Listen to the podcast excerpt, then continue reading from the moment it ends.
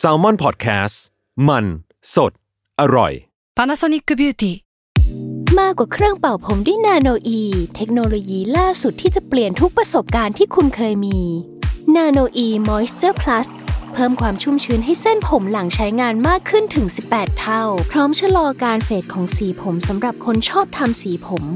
ดูแลความชุ่มชื้นทั้งเส้นผม หนังศีรษะและผิวคุณ Panasonic NA0J มีเทคโนโลยีนาโนอีที่ care only you This episode is brought to you by Shopify. Whether you're selling a little or a lot, Shopify helps you do your thing, however you cha-ching. From the launch your online shop stage, all the way to the we just hit a million orders stage. No matter what stage you're in, Shopify's there to help you grow. Sign up for a $1 per month trial period at shopify.com slash special offer, all lowercase. That's shopify.com slash special offer.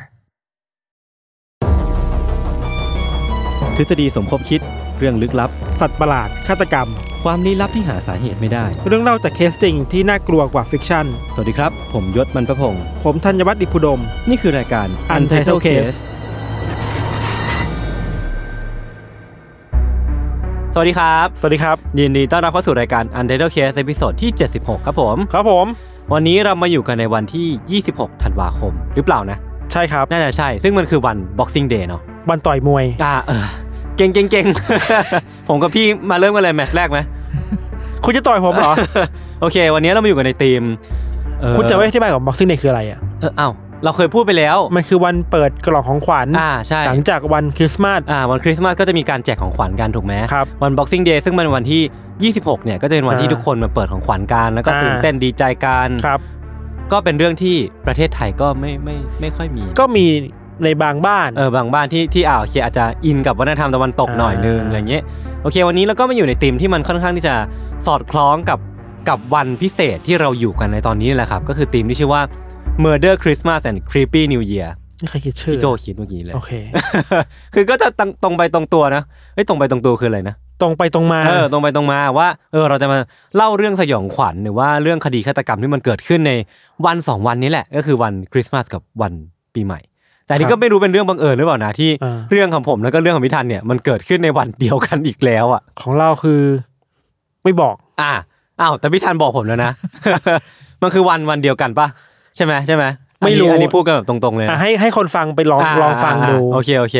จริงๆแล้วเราพอพูดถึงความน่าพิศวงของธีมเนี้ยคือ ม วันวันคริสต์มาสหรือวันวันปีใหม่เนี่ยมันควรจะเป็น อืม วันที่มีแต่ความสุขถูกปะ ใช่ครับ เป็นวันที่ทุกคนรื่นเริง หรือว่า อืม แลกเปลี่ยนของขวัญกัน แล้วก็มี อืม ความสุขด้วยกันฉันครอบครัวเนาะ อืม แต่ว่าจริงๆแล้วอ่ะในความเป็นจริงของโลกใบเนี้ย อืม มันก็ไม่ใช่ทุกครอบครัวหรอกที่จะมีความสุขบนบน ในวัน นี้ เทศกาลแบบ เอ นี้ อ ใช่ไหม เพราะว่ามันก็มีเหตุการณ์นองเลือด ค โศ รับ กนาฏกรรมต่างๆนานา แล้วแล้วคนมาฟังเรื่องแบบนี้ในวันคริสต์มาส อืม Boxing Day เนี่ย อันนี้เราก็ไม่แน่ใจเหมือนกัน เออเขาเขาจะด่าเราไหม เออ ด่า น่า พ่อ จะ ด่าแม่เราไหมไม่ ก็ ไม่ ก็ ไม่ จริงๆก็ก็เก็บไว้ฟังวัน หลังจากผ่านพ้นเทศกาลก็ได้นะ จะได้จะได้มีความสุขกับการพักผ่อนเนาะ ครับ เออโอเค เดี๋ยววันนี้ผมเริ่มก่อนครับผม เรื่องผมเนี่ยที่ที่จะเล่าเนี่ยครับมันเป็นเรื่องที่เกิดขึ้นที่เมืองโควินาครับมันเป็นเมืองที่อยู่ย่านชานเมืองของลอสแองเจลิส ค ส รับ หรัฐอเมริกา ก็เป็นเรื่องที่เกิดขึ้นที่อเมริกาอีกแล้ว อืม ก็แปลว่าประเทศเนี้ยแม่งมีแต่เรื่องแปลกๆเกิดขึ้นเต็มไปหมด มาเลกมาย ยเออ คือย่านโควินาเนี่ยพี่ธันมันเป็นย่านที่ค่อนข้างที่จะสงบเงียบ อืม ทั้งในแง่ของเสียงเนี่ยก็คือแบบเป็นชาเป็นย่านที่ไม่ค่อยมีคนพูดคุยกันเสียงดัง หรือไม่ค่อยมีปาร์ตี้ แล้วก็สงบเงียบในแง่ของอาชญากรรมด้วยอะก็คือแบบเป็นเมืองที่ค่อนข้างที่จะปลอดอาชญากรรมโดยสมบูรณ์เลยคือ ไม่ค่อยมีการทะเลาะเบาะแหวงกันหรือมีการชกต่อยกันหรือขโมยของกันสักเท่าไหร่ครับ อืม คือเรื่องเนี่ยมันเกิดในวันที่ 24 ธันวาคม ปี 2008 นั่นก็คือเป็นวันคริสต์มาสอีฟนั่นแหละ อ่า มั มัน เป็นวันก่อนคริสต์มาส ครับ วันนั้นนะครับในวันคริสต์มาสอีฟของปี 2008 นะครับที่ย่านโควีนาเนี่ยมันมีบ้านหลายหลังที่มาที่มีปาร์ตี้กัน อืม รวมไปถึงบ้านของครอบครัวออเตกาด้วย ซึ่งประกอบไปด้วยสองสามีภรรยาโจเซฟแล้วก็อลิส อืม ซึ่งทั้งคู่เนี่ยครับชื่นชอบเทศกาลคริสต์มาสมากเป็นพิเศษเลยพี่ธันเพราะว่ามันเป็นช่วงเวลาที่ทั้งคู่เนี่ยครับจะได้ใช้เวลาร่วมกับลูกๆ แล้วก็เขาก็ได้ชวนลูกๆมาที่บ้าน แล้วก็ลูกๆเนี่ยก็พาครอบครัวของตัวเองเนี่ย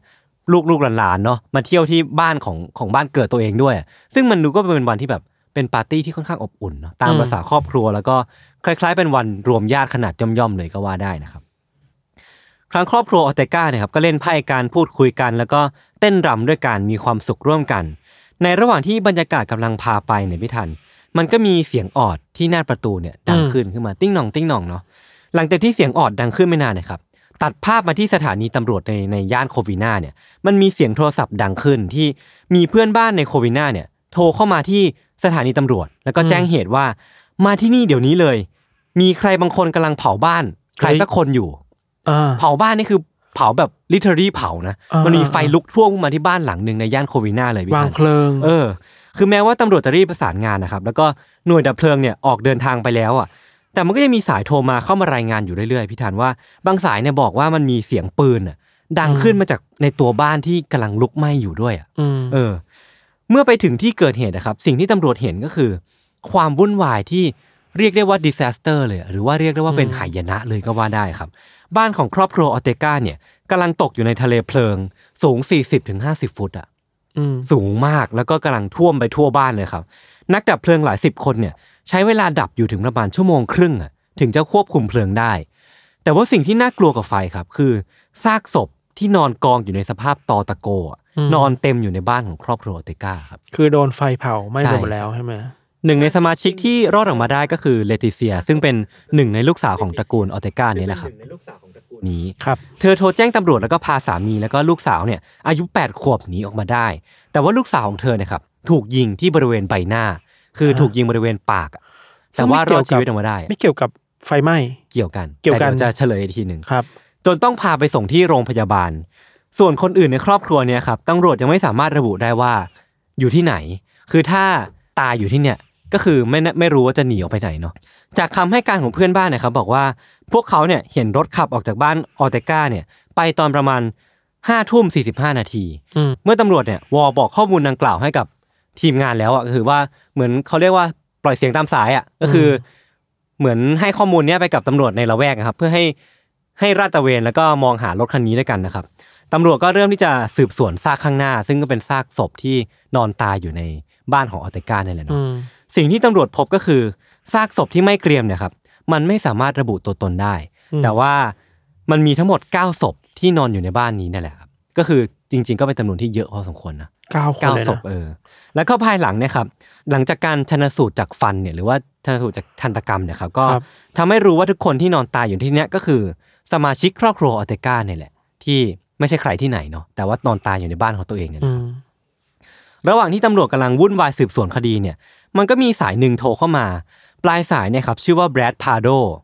ที่บอกว่าตัวเขาเนี่ยกลับมาที่บ้านแล้วก็พบเข้ากับพี่ชายตัวเองที่กำลังนอนตายจมกองเลือดอยู่ที่บ้าน อันนี้ภาพตัดมาแล้วนะ เป็นอีก อืม คดีหนึ่งแล้วนะ อืม พี่ชายของเขาเนี่ยที่ตายเนี่ยมีชื่อว่าบรูซพาโดครับพี่ทัน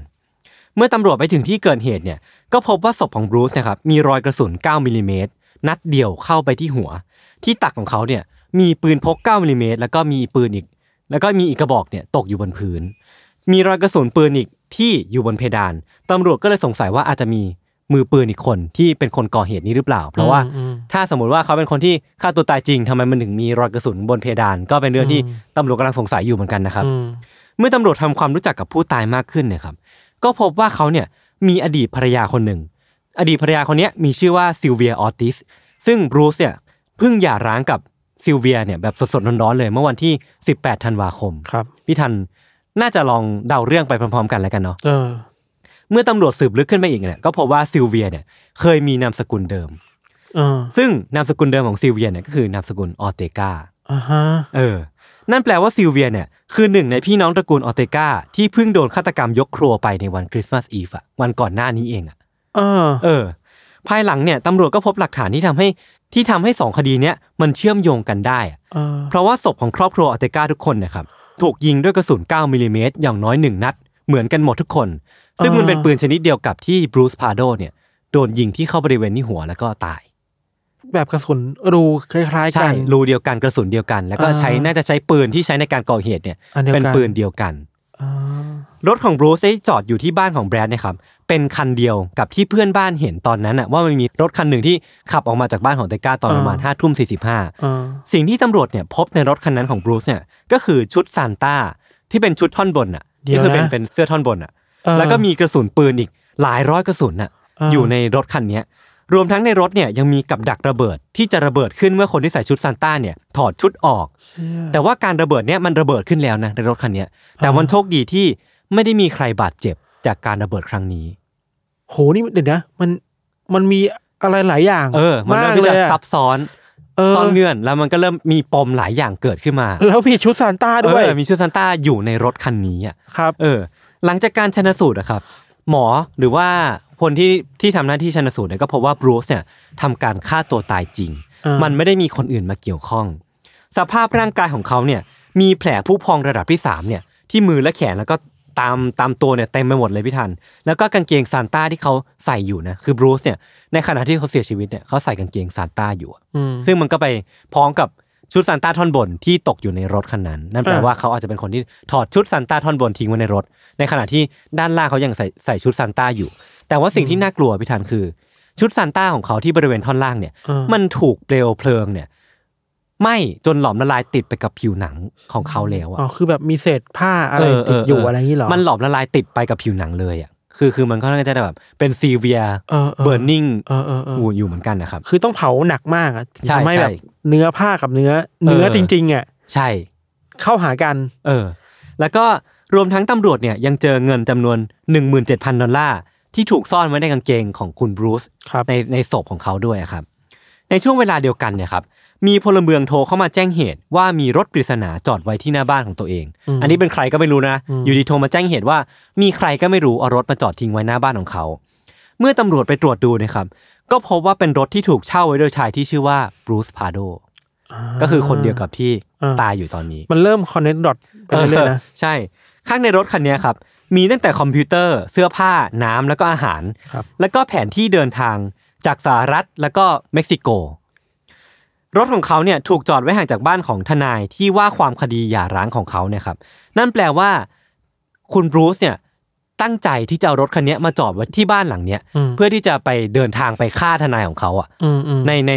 ระยะเวลาต่อไปหรือเปล่า แต่ว่ามันก็ไม่เคยเกิดขึ้น เพราะว่าเขาก็เสียชีวิตเสียก่อนนะครับ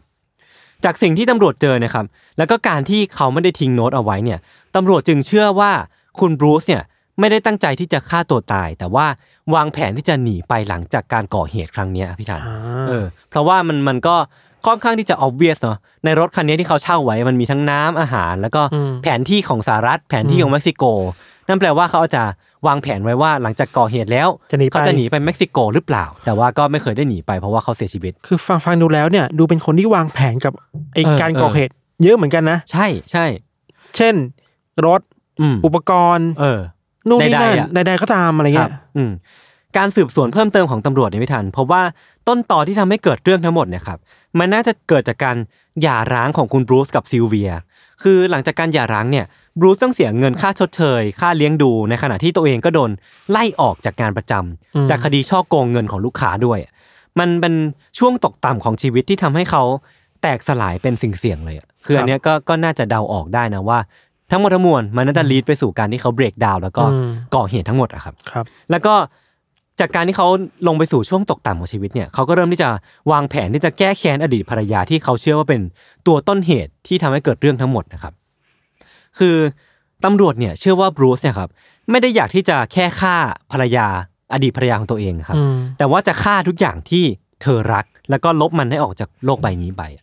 ซึ่งก็รวมถึง ใช่ครอบครัวของ ครอบครัว ขง เธอ ของ ด้วย ซิลเวียด้วย เมื่อตำรวจติดต่อไปยังครอบครัวของเลติเซียเนี่ยที่เป็นคนเดียวนะที่หนีรอดออกมาจากจากโศกนาฏกรรมนี้ได้นะครับ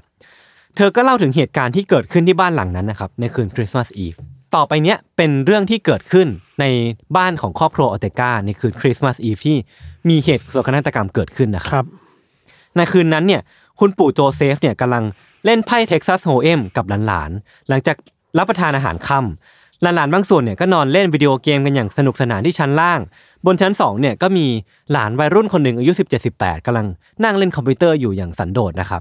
แต่ว่าจู่ๆเนี่ยก็มีเสียงออดดังขึ้น พร้อมเสียงเคาะประตู ตามมาด้วยเสียงตะโกนของเด็กผู้หญิงที่ตะโกนว่าซานตาคลอสซานตาคลอส อืม เออวินาทีต่อมานะครับ เด็กหญิงคนนั้นที่ตะโกนเนี่ยก็ถูกยิงเข้าไปที่ใบหน้า โดยซานต้าคนนั้นเองอะที่มาเคาะประตูหน้าบ้านนะพี่ทัน ลุงสองคนของเธอเนี่ยล้มลงที่พื้นน่ะก้นจ้ำเบ้าด้วยการบาดเจ็บ อืม จากการถูกยิง ญาติที่เหลือเนี่ยรวมทั้งซิลเวียเนี่ยพยายามที่จะหลบใต้โต๊ะ แต่ แต่ก็ไม่เป็นผลครับหนึ่งในสมาชิกตระกูลออเตกาเนี่ยจำได้ว่าคนที่อยู่ในชุดซานต้าเนี่ยแล้วก็เป็นมือปืนที่ก่อเหตุตรงหน้าเนี่ยคือใคร เขาก็ตะโกนออกมาว่านั่นคือบรูซ ม หรือว่าบรูซพาโดนั่นเอง อืม นะครับ จากนั้นบรรยากาศทุกอย่างมันก็วุ่นวายโกลาหลนะพี่ทัน มันเต็มไปด้วยเสียงตะโกนที่บอกให้วิ่งหนีหรือว่า อืม ไปหลบใต้โต๊ะหรือว่าเอาชีวิตรอดอะครับ ลูกสาวของเลเตเซียเนี่ยคือคนที่ถูกยิงบริเวณที่ใบหน้าคนแรกเลยที่เป็นคนที่ไปรับบรูซพาโดมาที่หน้าประตูนะครับ ครับ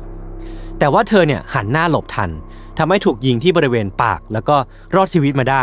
กระสุนมันก็เลยไม่ทะลุถึงจุดตายนะครับลิติเซียเนี่ยจึงแจ้งความตำรวจแล้วก็คือใช้เวลาที่เธอเนี่ยหลบอยู่ใต้โต๊ะอะ อืม แล้วก็ใช้โทรศัพท์บ้านเนี่ยโทรไปแจ้งตำรวจ แล้วก็ อืม พาครอบครัว พาสามีแล้วก็ลูกเนี่ยหนีออกมาทัน พวกที่อยู่หลังบ้านเนี่ยมันมีครอบครัวออเตกาบางส่วนที่กำลังเล่นอยู่หลังบ้านเนี่ย อืม พวกเขาเนี่ยหลังจากที่ยินเสียงปืนน่ะก็พากันหลบหนีออกมาจากจากบ้านหลังนั้นน่ะได้ทัน แล้วก็รอดจากการก่อเหตุฆาตกรรมของบรูซพาโดมาได้อย่างชิวเฉียดนะครับ ก่อนที่บรูซเนี่ยจะทำการจุดให้บ้านทั้งหลังเนี่ยลุกเป็นไฟด้วยปืนไฟที่เขาทำขึ้นมาเอง ไม่ถึงว่าเอาไฟไป เออ ใส่บ้าน ใช่ ใส่บ้านอะไรอย่างงี้ คือ เหร คุณบรูซเนี่ยเตรียมปืนไฟที่เขาทำขึ้นมาเองกับมือ ปืนไฟนี่ยังไงมีข้อมูลไหม คือผมไม่แน่ใจในกระบวนการทำนะ อ่า แต่มันเป็นปืนไฟที่น่าจะมีแก๊สโซลีนอะ อ่าอ่า แล้วก็มีตัวอิกไนต์อะ อ่า เออตัวจุดประกายไฟบางอย่าง อ่า ที่ที่พอกดเข้าไปปุ๊บเนี่ย มันจะ มันจะทำ ปล่ ให้ อย ไฟ ไฟ มั มา นเกิดขึ้นมา แล้วคือเขาเตรียมมาด้วย แล้วพอเขายิงเสร็จปุ๊บเนี่ยเขาก็ทำการนำปืนไฟที่ที่เตรียมมาด้วยเนี่ยเผาทั้งบ้านให้มันกลายเป็นเป็นจุนไปอีกทีหนึง เนี่ยเป็นคนที่วางแผนมาแล้วนะ เออเออเออ ว่าจะทำอะไรบ้างอ่ะ ใช่ใช่ใช่จากนั้นบรูซที่เต็มไปด้วยแผลไฟไหม้เนี่ยก็ขับรถออกมาจากบ้านไป 40 ไมล์ไปที่บ้านของน้องชาย ครับ แล้วก็เป็นที่นั่นเองครับที่เขาได้ทำการฆ่าตัวตาย อืม แล้วก็ปิดฉากเรื่องทั้งหมด อืม ลง อืมสุดท้ายแล้วเนี่ยพี่ ผลสรุปทั้งหมดทั้งมวลของเหตุการณ์เนี้ยสามีภรรยาออเตก้า หลานสี่คน ลูกสะใภ้สองคน แล้วก็วัยรุ่นที่นั่งอยู่หน้าคอมที่ผมเล่าไปก่อนหน้าเนี้ย อ่า ทุกคนตายด้วยฝีมือของซานต้าในคืนคริสต์มาสอีฟที่ชื่อว่าบ Bruce รูซพาโดนั่นแหละ แล้วถูกยิงเหมือนกัน ใช่ถูกยิงแล้วก็น่าจะเสียชีวิตด้วยการถูกไฟคลอกด้วยเหมือนกันหมดทั้งสิ้นนะตัวรวมทั้งบรูซเองด้วยนะ อืมอืม ที่ อืม เขาเองไม่ได้ไม่ได้วางแผนมาก่อนว่า เขาจะถูกไฟคลอกจากเหตุโศกนาฏกรรมที่เขาก่อขึ้นมา อ่า แต่สุดท้ายเขาก็โดนไฟตัวเองคลอกแล้วก็ อ่า เสียชีวิตด้วยการยิงตัวเองตาย อ่า ในที่สุด โห ความแค้นเนาะ เออเออ ใช่ไหม เออเออ มันคือความแค้นซะเป็นส่วนใหญ่เลยแล้วว่า ใช่ใช่ คือเรื่องเนี้ย ผมว่าสิ่งที่น่ากลัวของมันมันคือมันคือความความวางแผนอะ อ่า เออ ความไม่หยุดยั้งอยู่ที่ความแค้นของตัวเอง แล้วก็กลายเป็น อ่ มันเป็นสิ่งที่ทางการสหรัฐเนี่ย เรียกว่าโควินามาสเกอร์ก็คือเป็น อ่า เหตุฆาตกรรมหมู่ ที่โค ที่โค วิ วิ ด นา เราพูดยากเหมือนกันนะว่า เวลาเราบอกว่าคนคนหนึ่งก่อเหตุที่มันรุนแรงมากๆอ่ะ อืม แล้วบอกว่าเขาไม่ไม่ไม่มีสติ อืม แต่นี่พูดยากมันนี่คือ ม อันนี้คือมีสตินะ ใช่ใช่ วางแผนมาแล้ว แล้วเรียกว่าทำจัดระเบิดตัวเองบ้าง เออเออ วางแผนมาแล้ว ใช่วางแผนมาแล้วว่าจะระเบิดรถ เออ ทิ้ง หรือว่าจะระเบิดนู่นนี่ ทิ้ ทิ้ ง ง ทิ้ง อืม จะเผาบ้านด้วย ใช่ แล้วใส่ชุดซานต้ามาด้วย อืม คือวางแผนมารอบคอบ ไม่ได้ไม่รอบคอบวางแผนมาละเอียดอ่ะ เออเออเออคิดไว้เป็นฉากฉากฉากฉาก เออ รวมถึงว่าถ้าเขารอดชีวิตจากเหตุการณ์ที่บ้านออเตกาเนี่ย เขาก็จะไปฆ่าทนายความที่ว่าความหย่าร้างของเขาต่อนะ เออ จากการที่เขาไปจอดรถเช่าทิ้งไว้อะ เออ เออ อีกอย่างหนึ่งคือการใส่ชุดเป็นชุดซานต้าเนี่ย อืม เฮ้ยมันก็มีข้อเสียนะ ใช่ใช่ ไม่ถึงว่าในเทศกาลแบบหนึ่งแล้วมีคน อืม แต่งคอสตูมแบบนี้แบบหนึ่งอ่ะ อืม ไอความไว้วางใจที่เราเคยมีอ่ะ อืม มันมีมากขึ้นน่ะ พูดไงดีนะ ถึงแม้ว่าคนตกลงหน้าจะเป็นเป็นคนแปลกหน้าก็ตามอ่ะ อ่า แต่เมื่อกลายเป็นซานต้าไปแล้วอ่ะ อืม เด็กๆก็ให้ความไว้ใจอ่ะ เออจริง ๆ เป็นเรื่อง นึกออก ที่ ปะ ที่น่าพูดถึงนะ ใช่ไหม คือมันเป็นเป็นเทคนิคเดียวกับพวกที่เทดบันดี้ใช้ เออ หรือว่าใครก็ตามที่เป็นฆาตกรต่อเนื่องใช้คือการ เออ ใช้คอสตูมบางอย่างอะ เออ เพื่อเพื่อผลประโยชน์บางอย่าง อย่างเช่นเทปบันดี้ก็เคยปลอมตัวเป็นตำรวจมั้งนะ เออเเ หรือว่าฆาตกรต่อเนื่องบางคนก็เคยปลอมตัวเป็นเจ้าหน้าที่ตำรวจ หรือว่าเป็นคนที่เป็นพ่อคนอะไรเงี้ย หรือแม้แต่บางคนเป็นนักบวช อ่าใช่ อะไรเงี้ยมีคือเอาบทบาทตัวเองอ่ะครอบด้วยคอสตูมอะไรบางอย่าง ที่ได้ วย โซเชียลสเตตัสมา เออที่มีสถานะสังคมมา เออ เราไม่รู้ว่าซันต้าเรียกว่าโซเชียลสเตตัสได้หรือเปล่าอะ เออใช่ แต่มันก็เป็นสถานะแบบหนึ่งที่ทำให้คนไว้วางใจอ่ะ เออเเ คือพูดง่ายๆ ถ้าเราเปรียบเทียบระหลังซันต้ากับตัวตลกอ่ะ อืม เราก็มักจะเชื่อใจซันต้ามากกว่าตัวตลก อืม นึกออกปะ ใช่ใช่ คือซานต้าไม่ได้มีภาพลักษณ์ติดลบแบบตัวตลกที่แบบวิ่งไปไปวิ่งไล่ฆ่าคนน่ะ เออ แต่ว่าซานต้าคือเอ้ยคุณลุงใจดี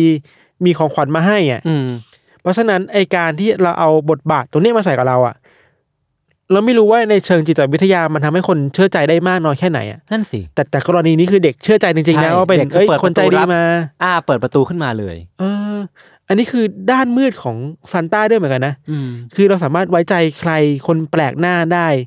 พี่แค่เขา โด ใส่ ย ชุดซานต้า โดยอัตโนมัติอ่ะ เออ แต่นี่เราไม่อยากเบลมคนที่เปิดประตูแหละ อืม แต่เข้าใจว่า ไอ้คนร้ายอ่ะ มันใช้วิธีการแบบเนี้ย มันทำให้คนมันแยกยากอ่ะเห็นว่า มันไม่ใช่ความผิดของคนที่ไปเปิดประตูให้หรอก ม คือคนฆ่านั่นแหละคือคนผิด แต่ก็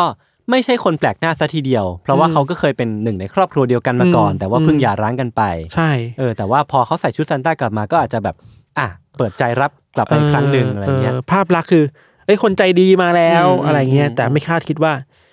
ภายใต้คำว่าคนใจดีภาพลักษณ์คนใจดีแบบนั้นน่ะ จะเป็นคนที่ จะเป็นคนมีอะไรอยู่หรือเปล่านะ เออเออเออ น่ากลัวครับ ครับ โอเคครับ โอเคครับ ก็เรื่องที่ผมเตรียมมาก็มีประมาณนี้ ไว้พักฟังเบรกโฆษณาสักครู่ก่อนกลับมาฟังเรื่องของพิธันในเบรกหน้านะครับ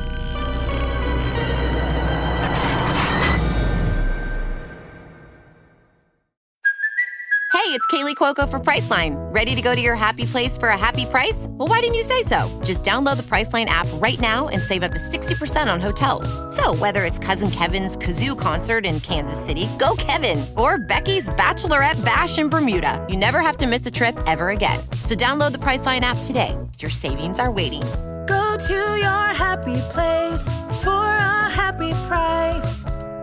Go to your happy price, Priceline.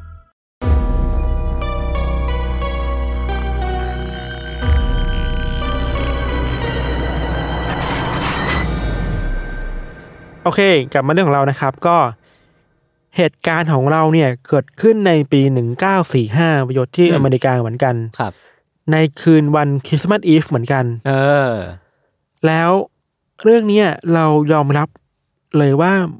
แม่งเป็นเรื่องที่มันมีความไม่ชอบมาพากลอะไรเต็มไปหมดเลยเว้ย อือหือ คือฟังไปเรื่อยๆจะรู้ว่าเฮ้ยนี่คืออะไรวะ อันนี้คือโปรยไว้ก่อน นะ คือว่าเรื่องเนี้ยครับเกิดขึ้นอย่างที่เราบอกว่าเกิดขึ้นในวันคริสต์มาสอีฟปีหนึ่งเก้าสี่ห้าเนาะกับครอบครัวครอบครัวหนึ่งที่อาศัยอยู่ในเมืองที่ชื่อว่าฟาเยตวิล อืม อยู่ในเวสต์เวอร์จิเนียของอเมริกา อืม ครอบครัวเนี่ยมีพ่อชื่อว่าจอร์จซอตเลอร์ อายุ 50 ปี แม่ชื่อเจนนี่ แล้วก็อาศัยกับลูกๆ 9 คน อือหือ 9 คนน่ะ เยอะเหมือนกันเป็นครอบครัวใหญ่เนาะ เออ ซึ่ง 9 คนเนี่ยมีตั้งแต่เด็กสุดคืออายุ 2 ขวบ โตสุดคือ 23 คือเลนจ์แบบกว้างมากอ่ะ อืม อย่างที่เราบอกว่ามันเป็นวันคริสต์มาสอีฟอะครับ ในคืนวันนั้นบรรยากาศในบ้านมันก็แฮปปี้อะนึกออกปะแล้วก็มีพี่สาวบางคนที่แบบว่า ก็ซื้อของขวัญมามาให้น้องๆเล่นก่อนอะไรเงี้ยทุกคนแฮปปี้พ่อแฮปปี้แม่แฮปปี้น้องๆแฮปปี้ได้ของเล่นกัน พอถึงเวลาประมาณสักห้าทุ่มมั้งนะ ทุกคนก็แยกย้ายกันไปนอน คือก็ดึกแล้วอะไรเงี้ย อืม อย่างในปีหนึ่งเก้าสี่ห้าก็ไม่ได้มีคอมพิว เอ เตอ อ ร์ มันไม่ได้มีเอนเตอร์เทนเมนต์เยอะ เอ มาก อ เนอะ ไม่ได้มีโซเชียลมีเดียที่แบบได้เล่นตอนกลางคืนอะไรอย่างเงี้ยเนาะห้าทุ่มมาหลับไปแล้ว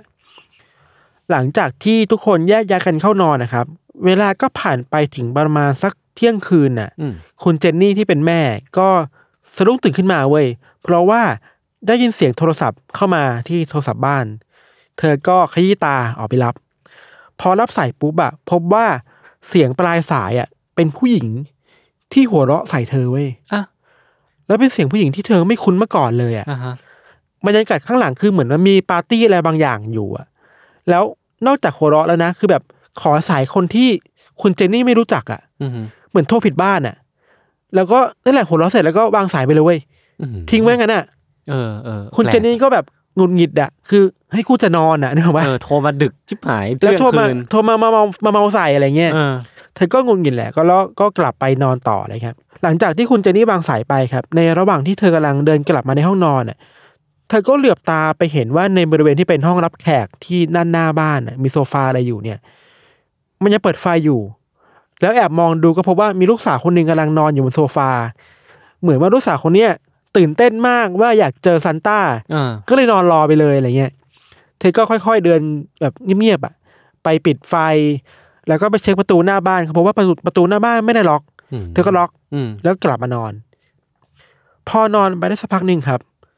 เธอก็ต้องตื่นขึ้นมาอีกรอบเว้ย คราวเนี้ยตื่นเพราะว่าได้ยินเสียงเหมือนมันมีวัตถุอะไรบางอย่าง ใหญ่ ๆ แข็ง อ่า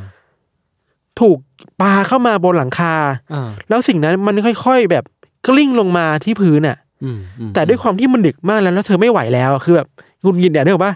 เดี๋ยวก็มีคนโทรมาเดี๋ยวก็นู่นนี่นั่นน่ะ เธอเลยแบบไม่ได้ออกไปดูอะไรขนาดนั้นนะครับ ก็หลับต่อ อืมก็คือช่างแม่ง เออช่างแม่ง พอเวลาผ่านมาถึงประมาณสักตีหนึ่งครึ่งครับ คราวเนี้ยคุณเจนนี่ตื่นมาอีกรอบ ตื่นมาคราวนี้เพราะว่าได้กลิ่นอะไรบางอย่างที่มันโชยมาในห้องเว้ยพอเปิดตาขึ้นมา เห็นว่ามันคือควันว่ะ อืม แล้วพอเปิดประตูออกมาจากห้องนอนปุ๊บอะก็พบว่าตอนเนี้ยบ้านไฟไหม้อยู่เว้ย อืมเชี่ยคนเรามันจะตื่นมาด้วยแบบ ความรู้สึกยังไงวะถ้าตื่นมาแล้วเจอบ้านไฟไหม้อยู่อะ เออแล้วคือไฟไหม้แบบว่ากำลังลุกลามหนักมากอะ่ะ เออ แบบไฟอยู่ตรงทางเดินอยู่ตรงระเบียงมันหนักมากแล้วอะ่ะ อ่า พอเป็นแบบนั้นนะครับ คุณเจนนี่ก็เลยรีบปลุกคุณจอร์จที่เป็นพ่อเนี่ย ให้แบบเฮ้ยคุณคุณตื่นขึ้นมาช่วยดูแลลูกหน่อยอะไรเงี้ยทั้งสองคนก็ตะโกนเรียกลูกๆ ให้ตื่นขึ้นมาแล้วก็รีบวิ่งออกมานอกบ้านอะแบบเฮ้ยออกมาเร็วเดี๋ยวไม่รอดนะอะไรเงี้ยครับ หลังจากที่คุณเจนนี่คุณจอร์จแล้วก็ลูกๆ เนี่ยออกมาจากที่ข้างนอกบ้านนะสำเร็จเนาะก็เริ่มนับนับหัวลูกแล้ว อืมอืม เอ้ยมีกี่คน ครบไหม พวกเขานับได้ว่ามีแค่สี่คนเท่านั้นเว้ยที่ออกมาได้ เดี๋ยวนะ จากเก้าคนอะนะ จากเก้าคนที่อยู่สี่คนคือซิลเวียอายุสองปีมาเรียนสิบเจ็ดจอห์นนี่สิบสามแล้วก็จอร์จจูเนียสิบหก อืม อีกห้าคนน่ะ หายไปเว้ย อืม ห้าคนที่หายไปคือเมาริสอายุสิบสี่มาท่าสิบสองลุยสิบเก้าเจนนี่แปดและเบตตี้ห้าคือไม่ได้ออกมาด้วยอ่ะพอเห็นแบบนี้ปุ๊บอะครับ คุณจอร์จที่เป็นคุณพ่อที่แบบร่างกายแข็งแรงสุดอ่ะ อ่า ก็ต้องรีบแบบ เอ้ย เดี๋ยวพ่อออกไปเองแบบไปตามเพื่อนเพื่อนๆพี่ๆอะมาอะไรเงี้ย อ่าฮะ พอเข้าไปที่บ้านก็พบว่าตอนเนี้ยบรรยากาศในบ้านคือมันไฟไหม้ลุกลามหนักมากแล้วอะคือเข้าใจว่ากระโจนไปทางหน้าต่างด้วยซ้ำไปแล้วแบบ แขนก็เปลอะพวกกระจกอะไรเงี้ย ก็ไม่สนอะจึงเขาเขาไปช่วยลูกให้ได้ครับ แต่พอไปถึงตรงบันไดที่จะขึ้นไปที่ห้องนอนอะเพราะว่าบันไดตอนเนี้ยมันคือไฟมันท่วมมากแล้วอะยศไปไม่ได้เว้ย อืม ก็เลยต้องจำใจเดินออกมา วิ่งออกมา เราคิดได้ว่า เฮ้ยเรามีบันไดอยู่อะบันไดบันไดลิงอะที่แบบเคยพาดไว้อะ อืม แล้วจำได้ว่ามันเคยวางไว้แถวๆข้างๆบ้าน คุณจอร์จก็เลยรีบออกไปเอาบันไดนั้นมาเว้ยปรากฏว่าบันไดหายว่ะ อ่า บันไดที่ไม่เคยหายไปไหนเลยอะวันนี้มันหายไป หายถูกวันด้วย หายทุกวันด้วย เออ ก็เลยทำอะไรไม่ได้ คิดได้ไอเดียใหม่ว่า เออเรามีรถอยู่สองคัน อ่าฮะ ก็เลยจะเอารถเนี่ยมาจอดไว้ตรงบริเวณข้างๆบ้าน แล้วปีนจากรถอะขึ้นไปชั้นสอง อืม พอขึ้นไปที่รถอะสองคันอะสตาร์ทไม่ติด อื้อหือ รถที่เพิ่งขับไว้เมื่อคืนเนี้ยเมื่อวานเนี่ยยังขับได้อยู่เลยอะ อืม วันนี้ขับไม่ได้แล้วอะมันเริ่มแปลกมากขึ้นกว่าเดิมอะคือว่าบันไดที่เคยอยู่อะก็ไม่อยู่ อืม รถที่ปกติขับได้อะก็ขับไม่ได้เว้ย พอเป็นแบบเนี้ยครับ เขาก็เลยเริ่มรู้สึกว่า เอ้ย มันไม่ได้แล้ว ต้องหาวิธีแก้แล้ว อ่า พอดูท่าไม่ดีเนี่ยเขาเลยให้ลูกสาวชื่อว่ามาเรียนน่ะอายุสิบเจ็ดปีเนี่ยวิ่งไปที่เพื่อนบ้าน อืม เพื่อโทรศัพท์ ว่า เอ้ย มีไฟไหม้ให้พนักงานดับเพลิงมาช่วยหน่อยอะไรเงี้ยแต่ว่าพนักงานดับเพลิงไม่มาเว้ยเพราะว่าโทรไปเท่าไหร่อ่ะ ก็ไม่รับสักทีหนึ่งอ่ะ อ้าวทำไมะ ติดต่อไม่ได้อ่ะ เออ นี่คือบ้านหลังนึงที่เป็นเพื่อนบ้านนะ เพื่อนบ้านก็ประมาณว่ากระวนกระวายแทนน่ะเขาเลยอาสาว่าจะขับรถเนี่ย จากที่บ้านไปในเมือง เออ เพื่อไปหาหัวหน้าทีมของพนักงานดับเพลิง แล้วก็เจอจริง อืม ๆ ปัญหาคือว่าไม่มีใครพร้อมออกมาทำงานเลยเว้ย เพราะว่าอะไรอ่ะ หลับอยู่ โอ้ย ซึ่งเฮ้ยฮัลโหลคุณคือพนักงานดับเพลิง คุณคือพนักงาน นะ ดับเพลิงคุณมีหน้าที่ต้องมาดับเพลิงยี่บสี่ชั่วโมงหรือเปล่า ไอข้อมูลที่เราไปอ่านเจอมาคือว่าปัญหาคือว่า หัวหน้าทีมเนี่ย ต้องโทรไปที่บ้านแต่ละคนเรียงคนน่ะ อ่าฮะ สมมติมีทีมงานสิบคนน่ะ อื้อหือ ต้องโทรไปสิบคนน่ะ เออ เผลอๆมีเบอร์ไม่ครบด้วยซ้ำอ่ะ อืม มีห้าคนต้องให้ห้าคนเนี่ยช่วยโทรต่ออ่ะ อืม ความเลวร้ายคืออะไรรู้ป่ะ กว่าจะมาได้อ่ะคือผ่านไปแล้วเจ็ดชั่วโมงเว้ย โอ้โห โคตรแย่อะ แย่มากอ่ะ เออ คือระบบมันมีปัญหาแล้วแหละ เออ คือ เจ็ดชั่วโมงนี้ไม่รู้ไฟมันลาม มันลามไปถึงไหนตอนไหนแล้วอ่ะ คือข้อมูลที่เราไปเจอมาครับ คือว่า ที่คุณจอร์จและคุณเจนนี่บอกอ่ะ ไฟมันไหม้ทั้งบ้านหมด ตั้งแต่สี่สิบห้าทีแรกแล้วอ่ะ อืม แต่นี่คือเจ็ดชั่วโมงอ่ะคิดดูสิ อืม คือกู้อะไรไม่ทันแล้วอ่ะ ใช่ แล้วคิดถึงคนเป็นพ่อแม่ ใช่ ต้องดูไฟไหม้บ้านแล้วลูกกำลังอยู่ในบ้านอ่ะ เราไม่รู้ว่าลูกตัวเองอยู่ตรงไหนของบ้านซึ่ง เออมัน ซึ่งมันน่าจะเป็นภาพที่แบบ น่าจะปวดทำอะไรไม่ได้แล้วจริงๆนะ ครับ นึกออกปะหลังจากที่เกิดเหตุการณ์นี้ขึ้นนะครับ ก็มีทางเจ้าหน้าที่ในเมืองเข้ามาสอบสวนต่อว่า มันเกิดอะไรกันนะ ในบ้านหลังนี้ครับ ข้อสรุปเบื้องต้นคือว่าสาเหตุน่าจะมาจากไฟฟ้าลัดวงจรเว้ยแต่นี่คือเบื้องต้นนะ ทีนี้เนี่ย ไอ้พอยต์หลักของเรื่องเนี่ยมันอยู่ในนี้เวยยศคือว่า หลังจากที่มีคนมาเก็บหลักฐาน มากู้หลักฐานมาดับไฟอะไรที่มันแบบมอดมาเป็นนานแล้วอะ แต่ว่าไม่มีใครเจอศพของเด็กทั้งห้าคนเลยเว้ย อืม หายไปแบบไม่มี ไร้ ร่ ร่ อ องง ร ร อ อย ย อะไรเลยอ่ะ คือถ้าเขาเสียชีวิตทั้งห้าคนอยู่ในเนี้ย เออ มันก็จะเจอซากตอตะโกอย่างที่ ใช่ เกิดเรื่องของผมเนาะ ใช่ นั่นแปลว่า เขาอาจจะไม่ได้อยู่ในบ้านหลังนี้หรือเปล่า แต่เจ้าหน้าที่บอกว่า น่าจะถูกเผาไปแบบ อืม รุนแรงมากจนแบบไม่เหลือกระดูกให้ดูอ่ะ อ่าอ่าฮะ แต่เนี่ยมันก็เป็นสิ่งที่ทั้งคุณเจเนี่ยและคุณจอชไม่เชื่อเว้ย อืม คือเฮ้ยไฟมันต้องแรงแค่ไหนนะ ใช่ ที่จะทำให้กระดูกมันถูกแบบเผาไหม้จนแบบหายไปได้ขนาดนี้อ่ะ เออ ความแปลกต่อมาคือว่า มันมีคนไปตรวจสอบ สภาพข้างๆบ้านต่ออะยศเขาพบว่าก่อนหน้าที่ไฟมันจะไหม้เนี่ยสายโทรศัพท์ที่มันถูกฝังไว้อยู่อะถูกตัดไว้ย อืม ซึ่งมันมีความไม่ชอบมาพากลแล้วแหละ เออเออเออเออ ถ้ารวมกับการที่รถยนต์น่ะ สตาร์ทไม่ติด สตาร์ทไม่ติดบันได แล้วลิง หาย ไป แล้วโทรศัพท์ถูกตัดอีกอะ เอ้ยมัน นี่มันไม่น่าเชื่ออุบัติเหตุอะไรหรือเปล่า เออใช่ ใช่ปะพวกคุณเจนนี่และคุณจอร์จอะครับก็เลยตั้งข้อสงสัยกับแนวคิดนี้มาตลอดว่า เฮ้ย ถ้าลูกเราตายไปจริงๆอ่ะทำไมไม่เจอศพนะ อืม ไม่เจอกระดูกเลยนะ ทั้งๆทที่พวกอุปกรณ์ในบ้าน พวกโซฟาเฟอร์นิเจอร์มันยังอยู่ดีอ่ะ พวกเขาเลยคิดอยู่ในแนวคิดนี้ต่อไปว่า หรือว่าลูกๆเนี่ย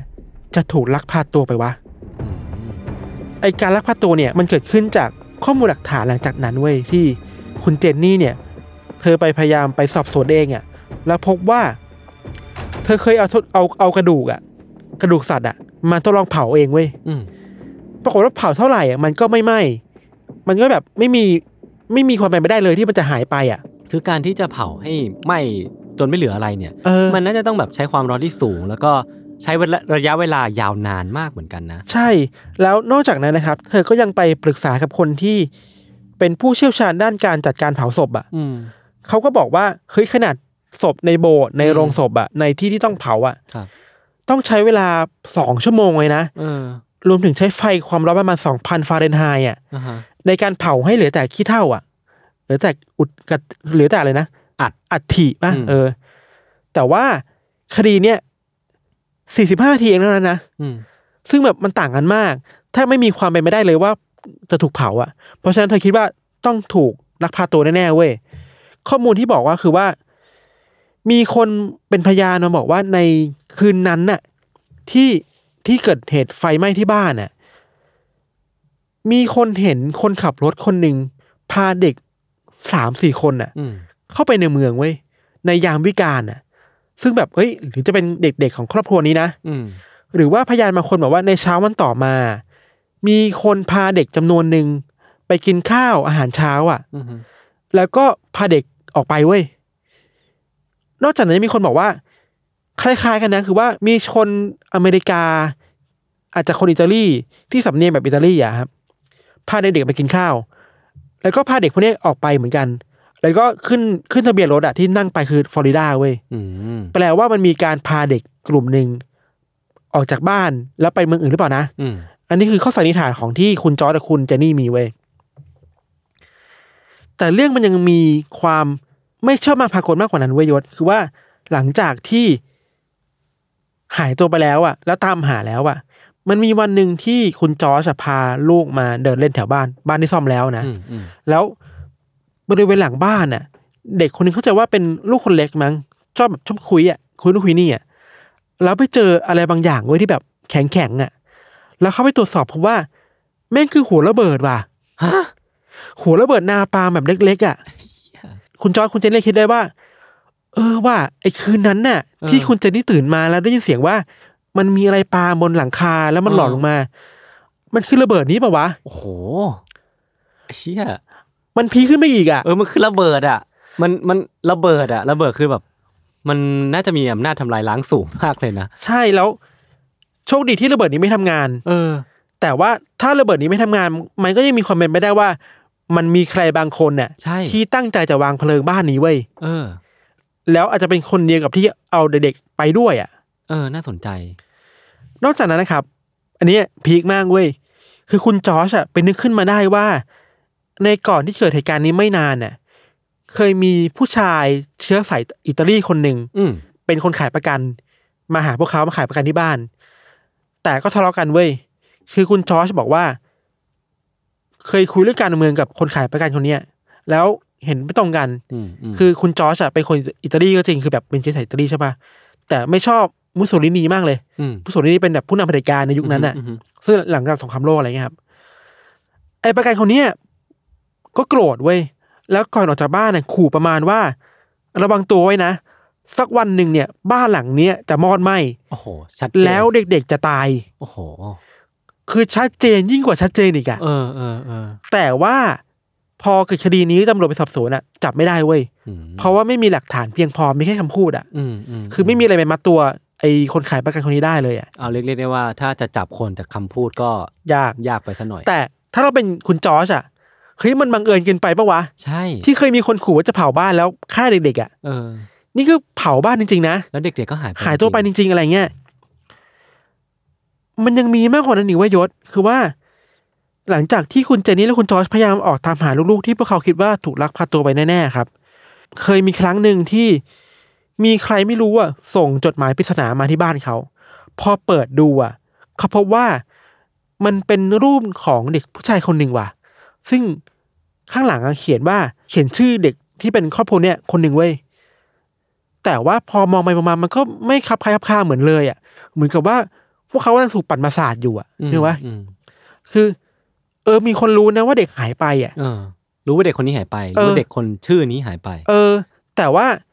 เหมือนจงใจจะแบบป่านพวกเขาอ่ะ ว่า อืม อยากไปตามหาเลยอะไรเงี้ย ม คือเรื่องราวมันก็เป็นอย่างนี้มาตลอดหลายๆปีเว้ย พอเรื่องราวมันมันดูตันแล้วแน่ๆ คือ เจ้าหน้าที่ก็ไม่ได้สอบสวนต่อหาหลักฐานมาไม่ได้ครับ ทั้งสองคนเคยยื่นเรื่องให้ FBI อ่ะ อื เข้ามาตรวจสอบด้วยเว้ย อืม แต่ว่าตำรวจท้องถิ่นเนี่ยไม่ยอม อือฮึ FBI เลยเข้ามาไม่ได้ ทั้งที่จริงๆแล้วถ้าวัดกันจริง ๆ จากจากคำให้การของพยานบางคนที่บอกว่า เออ เห็นรถจากฟลอริดา เออ มันแปลว่ามันอาจจะข้ามไปมากกว่าแค่รัฐรัฐเดียวไหม ใช่ FBI ก็อาจจะมีสิทธิ์ในการเข้ามาช่วยดูคดีนี้หรือเปล่านะ ใช่ พอ FBI ช่วยไม่ได้อ่ะ คุณจอชเลยตั้งนักสืบเอกชนมาช่วยสืบต่อเว้ย ม อาจจะไม่เจออะไรมากแต่เจอเรื่องหนึ่งที่แปลกมากคือว่า เขาพบว่าไอ้คนขายประกันคนนั้นอ่ะ สุดท้ายแล้วอ่ะ เข้าไปเป็นหนึ่งในคณะลูกขุนในคดีนี้ อืม ที่ช่วยตัดสินว่าเหตุการณ์ที่เกิดไฟไหม้อ่ะ ไม่ใช่การลอบวางเพลิงแต่เป็นไฟฟ้าลัดวงจรเว้ย อ้าว จากคนที่เคยขู่ฆ่า อ้าว กลายเป็นคนที่คอยมาตัดสินว่าเนี่ย ไม่ใช่อุบัติไม่นี่ไม่ใช่เหตุฆาตกรรมแต่เป็นเห เป็น ตุ อุ อุ บั บั ติ ติ เห เห ตุ ตุ ทั้งนั้น มันก็แปลกไปอีกคือคาแรคเตอร์มันแปลกมากคนเนี้ย เออ แต่ก็ได้แค่นั้นอ่ะ คือมันก็ทิ้งปริศนาไว้อีกว่า แล้วคนนี้มันคืออะไรวะ อืมอืม ใช่ปะ อืม พอเวลาผ่านมาในปี 1949ผ่านมาหลายปีมาก ทั้งคู่ก็ก็ไม่ยอมเว้ย ก็ทีเนี้ยไปจ้างผู้เชี่ยวชาญด้านพยาธิวิทยามา อืมอืม มาช่วยตรวจสอบพวกปุ๋ยพวกดินในบริเวณบ้านเผื่อจะเจออะไรอ่ะ คราวเนี้ยครับ ผู้เชี่ยวชาญคนนี้พบว่าหลังจากขุดดินมาเจออ่ะเขาเจอกระดูกเว้ย อืม กระดูกสันหลังคนอ่ะสี่ชิ้น อื้อหือ แล้วก็เอากระดูกเนี่ยไปให้กับผู้เชี่ยวชาญในเซมิโซเนียนช่วยวิเคราะห์ อืม แต่ผลออกมาคือว่า โอเคมันคือกระดูกของเด็กจริง อืม ๆ แต่เป็นเด็กที่อายุประมาณ 16ถึง17 ปีเพศชาย ครับ แต่ว่าเด็กชายที่หายไปในคืนนั้นน่ะ อืม อายุมากสุดอ่ะ คือ 14 ปี อ้าว ก็ผิดอะสิ ก็ผิด แล้วคำถามคือ กระดูกที่มัน กระดูก ยังไง ใครวะ โอ้ยพอแล้ว เราถึงบอกว่าไอ้ความไม่ชอบมาพากลอ่ะ มัน เออ เต็มไปหมดเลยเว้ย โอ้โห ซ่อนเงื่อน มันมีคนที่พยายามจะอธิบายว่า หรือว่ากระดูกเนี่ยมันเป็นกระดูกที่ติดมาจากถุงปุ๋ย ที่คุณจอร์ดไปซื้อมาถมบ้านอีกทีหนึ่ง อ่าอันนี้ก็ไม่ไม่ค่อยเมคเซนเท่าไหร่เนาะ ถึงเป็นอย่างนั้นจริงอ่ะ แล้วกระดูกมนุษย์มันมากระถุงปุ๋ยได้ยังไงวะ นั่นสิ แล้วมาทั้งกระดูกสันหลังนะ สี่ชิ้นน่ะ บ้า คืออย่างที่เราบอกมันมีความแปลกประหลาดเต็มไปหมดเลยเว้ย อืม พอเวลาผ่านมาเรื่อยๆครับ คุณจอร์จกับคุณเจนนี่ก็แบบทำป้ายป้ายหนึ่งขึ้นมาปักไว้บริเวณชุมชนน่ะ อืม เป็นป้ายของลูกๆทั้งหมดอ่ะ อืม ที่หายไปอ่ะแล้วขึ้นคำถามว่า ตกลงแล้วเด็กพวกเนี้ยถูกฆ่า ถูกลักพาตัว หรือว่าเกิดอะไรขึ้นกับพวกเขากันแน่ อืม คือเดสเ r ร t ถึงขั้นที่ว่าต้องแปะป้ายเพื่อสื่อสารสิ่งที่ตัวเองรู้สึกแล้วอ่ะ คือมันจะได้ทำใจถูกเนาะสำหรับผมอะ เออ คือถ้าเสียชีวิตหรือว่าอย่างไรก็ตามอะมันจะได้แบบ move on ต่อไปสักทีอะไม่ ใช่ งั้นก็ไม่งั้นก็ต้องมานั่งพะวงว่าแบบเอ้ยลูกเราจะเป็นยังไงบ้างอะ ครับ ผ่านมาถึงปีหนึ่งเก้าหกเจ็ดครับ ทีเนี้ยมันก็มีคนส่งรูปเด็กผู้ชายคนหนึ่งมาให้แล้วเว้ย ครับ คราวเนี้ยครับ บอกว่าคนคนเนี้ยน่าจะเป็นหลุยส์หนึ่งในคนที่หายไป ซึ่งโตขึ้นมากแล้วเนาะ อือฮึ โดยที่ข้างหลังรูปภาพเนี่ย มีคำว่าหลุยส์ซอตเลอร์ อืม เขียนอยู่ไว้ที่เป็นที่เป็นชื่อของเด็กคนเนี้ย อืม แล้วก็เขียนคำว่า I love father Frankie อืม ความแปลกประหลาดคือ ครอบครัวเนี่ย ไม่มีคนชื่อแฟรงกี้เว้ย อ้าวอ้าว แต่มีหลุยส์ หลุยส์ แล้วซอตเลอร์เหมือนกัน เออ คืออะไรอีกอ่ะนึกออกปะ โอ้ยงงไป คือ หดละ มันเยอะไปหมดเลยอะยศ เออ สุดท้ายแล้วไอ้ด้วยความน่างงน่าน่าสงสัยอย่างเนี้ยครับ เวลาผ่านมาจนถึงวันเนี้ยก็ยังไม่มีใครรู้นะว่าเด็กทั้งห้าคนหายไปไหนอ่ะ จริงปะ ก็ยังเป็นอันซอมมิสซรี่อยู่อ่ะ โอ้โห ว่าห้าคนนี้เสียชีวิตแล้วจริง เออ ๆ หรือถูกลักพาตัวไปหรือยังไงอ่ะ อ่าฮะ ที่ที่น่าเศร้าคือว่าทั้งคุณจอชทั้งคุณเจนนี่อ่ะ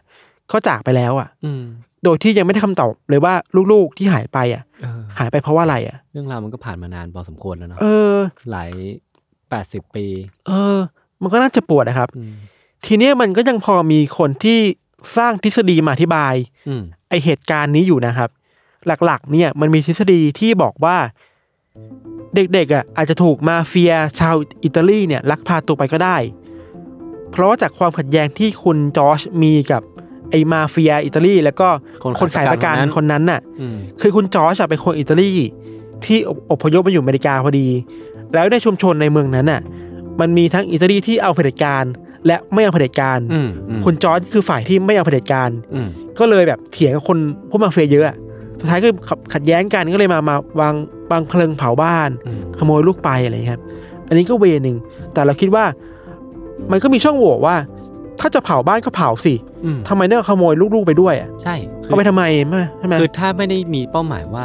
จะเอาลูกๆไปทำเป็นแรงงานหรือว่าอะไรพวกเนี้ย คือการเอาเอาเด็กสี่คนไปก็เป็น อืม ภาระเหมือนกันนะ อื ใน ม ในในสำหรับคนที่ต้องการที่จะแก้แค้นอ่ะ หรือว่าถ้าลักพาตัวไปจริง ๆ หรือเรียกค่าไถ่อะ เออ ทำไมไม่มีการเรียกค่าไถ่กลับมาวะ ใช่ ใช่ไหม มันมันมันค่อนข้างที่จะไม่ค่อยลงล็อกในหลาย ๆ อย่างอะ เออ รวมถึงสำสำหรับผมที่มันคาใจสุดคือ กระดูกสันหลังสี่อันนั้นน่ะ เออ คือของใครอ่ะแล้ว เอ มา อ ได้ยังไงอ่ะใช่ไหม ใช่ใช่ ทฤษฎีต่อมาคือว่ามีคนวิเคราะห์ว่า หรือว่าคนร้ายอ่ะจะอยู่ในบ้านตั้งแต่แรกแล้ววะ อืม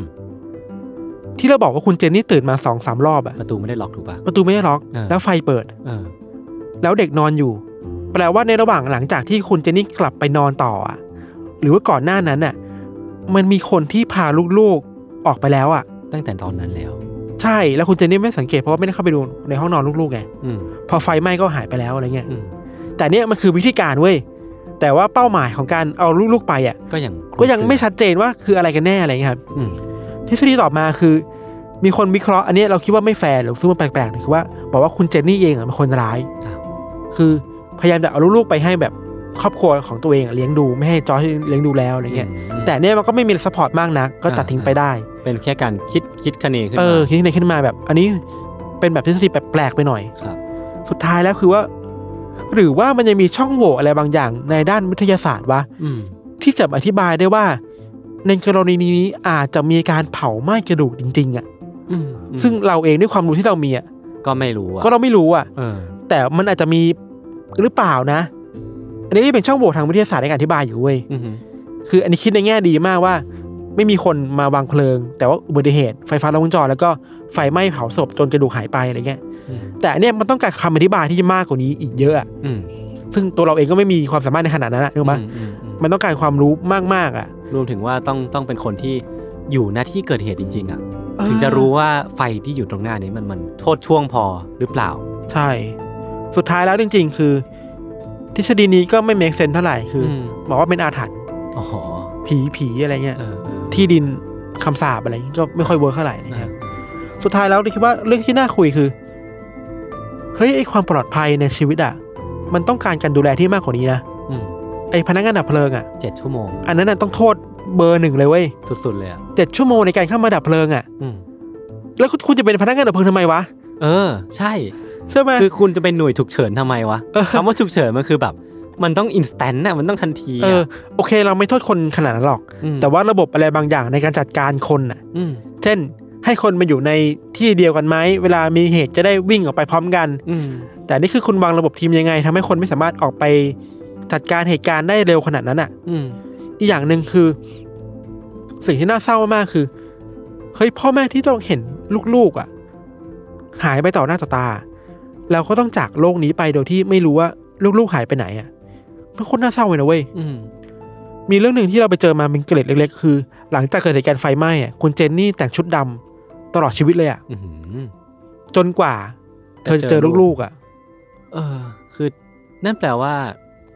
ไอ้ความที่ไม่รู้ว่าลูกของเธอหายไปไหน มันทำให้เธอไม่สามารถไปต่อได้สักที move on ไม่ได้ เออ เป็นเราแล้วก็ move on ยากเหมือนกันนะ จริงจริง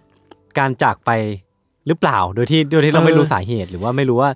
เธอเป็นตายร้ายดียังไงอ่ะ อืม มันมันมันมันยากเหมือนกันที่จะทำใจอ่ะ จริง ๆ ระหว่างเนี้ยมันมีหลายครั้งนะที่พวกเขาคิดว่าเจอแล้วอ่ะ อืม เช่นมันมี มีเข้าใจว่ามีครั้งหนึ่งที่คุณจอร์จเจอคนในหน้าหนังสือพิมพ์อะครับ